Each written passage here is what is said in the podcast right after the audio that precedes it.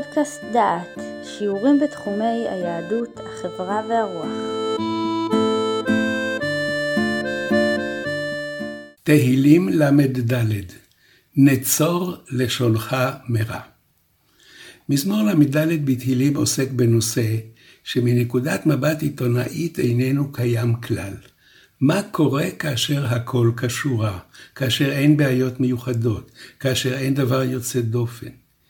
בניגוד למזמורים בהם מתלונן המשורר על גורלו, על גורל העם, במזמור למד הוא מתאר את המצב האידיאלי, את החיים כפי שהם צריכים להתנהל.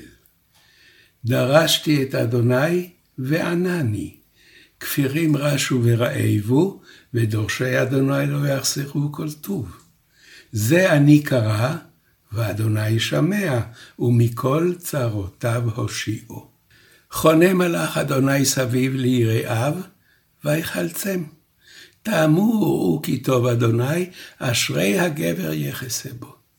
אם כן, זה מצב אידיאלי, שקט, הכל טוב ויפה. ואז אנחנו מגיעים לפסוק י"ב. ובפסוק י"ב פתאום בעל המזמור מפסיק לתאר את החיים האידאיים האלה ואת היופי שבהם, והוא מתחיל להטיף. לכו בנים שמעו לי, יראת אדוני אלמדכם. מי האיש שחפץ חיים, אוהב ימים לראות טוב? נצור לשונך מירא, ושפתיך מדבר מרמה.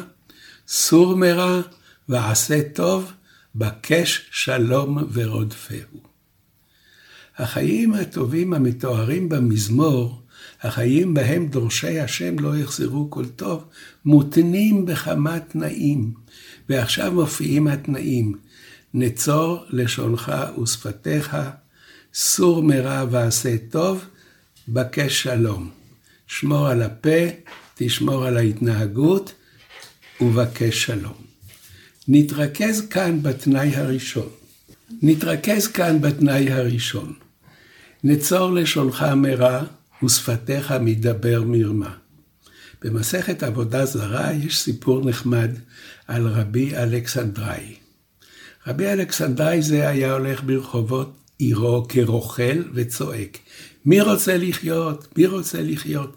התאסף כל העולם אליו, אמר להם, מי האיש שחפץ חיים, אוהב ימים לראות טוב, נצור לשונך מרע ושפתיך מדבר מרמה. על רקע סיפור תמים זה, חיבר יהודי תמים אחר ספר, שנתפס לפני כ100 שנים. שם המחבר היה רבי ישראל מאיר הכהן מרעדין, בשם הספר חפץ חיים. כותרת המשנה של הספר אומרת, על שם הפסוק, מי האיש שחפץ חיים, נצור לשונך מרע.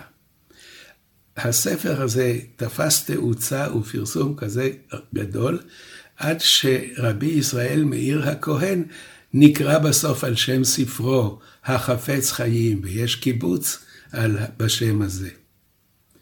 בספר חפץ חיים ניסה רבי ישראל מאיר לנסח בצורת כללים משפטיים את ההנחיה הכללית שבפסוק.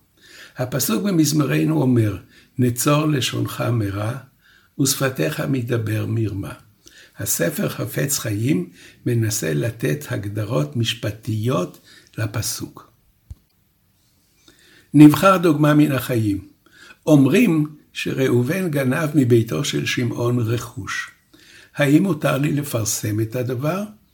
רבי ישראל מאיר הכהן נותן תנאים כדי שיהיה מותר לפרסם. א', שאראה את הדבר בעצמי ולא מפי שמועות לא בדוקות. ב', שיש כל פעם נוספת אם אומנם החשד אמת. ג', שאפנה לגנב ואציע לו להחזיר את הגניבה. ד', כאשר אספר לא אפריז על מה שאומנם קרה. הלאה, שכוונתי אומנם תהיה להביא תועלת לנפגע, ושלא אגרום לאיש נזק רב יותר משהיה נגרם לו אילו ניתן היה להעמידו לדין. זאת אומרת, רק שמועה ששמעתי ואני מאמין בה, זה לא מספיק, צריך הוכחה יותר נחרצת. אמת לשעתה, זה לא בדיוק דבר שמותר לפרסם. יש לציין שמגבלות אלה לגבי פרסום ידיעות על חשודים, נראות לנו נוגדות את אשיות החברה שאנו חיים בה. איזו עיתונות משעממת תהיה אם תפעל בהתאם להנחיות אלה. מעניין, היו ימים ובית המשפט במדינת ישראל אימץ כמעט בשלמות את הרעיונות האלה.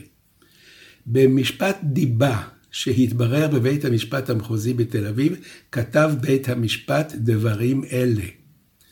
החובה המוסרית או החברתית היא להפנות את הדברים בדרך הודעה או תלונה לשלטונות המבצעים של המדינה, המשטרה או היועץ המשפטי ונציגיו.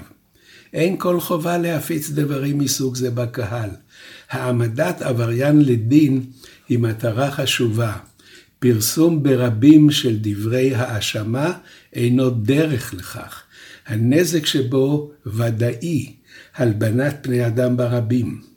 במקרה שמתברר שההאשמה הייתה בלתי מבוססת, אין תיקון של ממש לעוול של נעשה.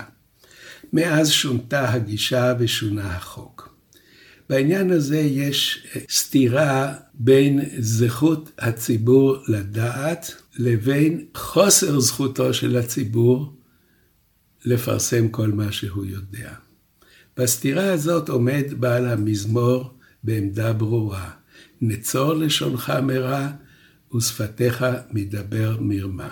סור מרע ועשה טוב.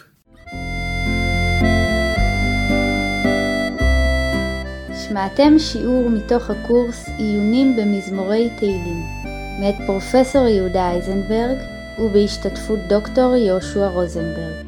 את הקורס המלא וקורסים נוספים ניתן לשמוע באתר דעת במדור פודקאסט.